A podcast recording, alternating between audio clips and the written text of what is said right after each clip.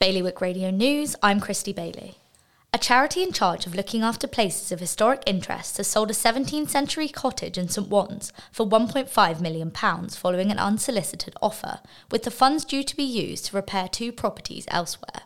Agilisys has welcomed the impending scrutiny review into its contract to transform digital services for the states of Guernsey. The IT firm says that a professional scrutiny process should help it to identify issues and opportunities to improve, but says that it regularly consults with public officials to ensure the contract is performing as intended.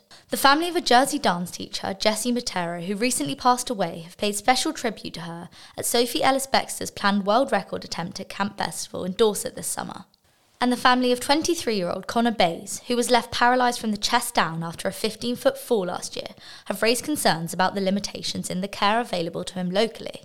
Connor returned to the island last week after spending a month in a specialist rehabilitation facility, which was funded through donation. For more on all these stories, visit bailiwickexpress.com. The weather this afternoon will be cloudy at first, becoming increasingly sunny. High tide is just after midnight tonight.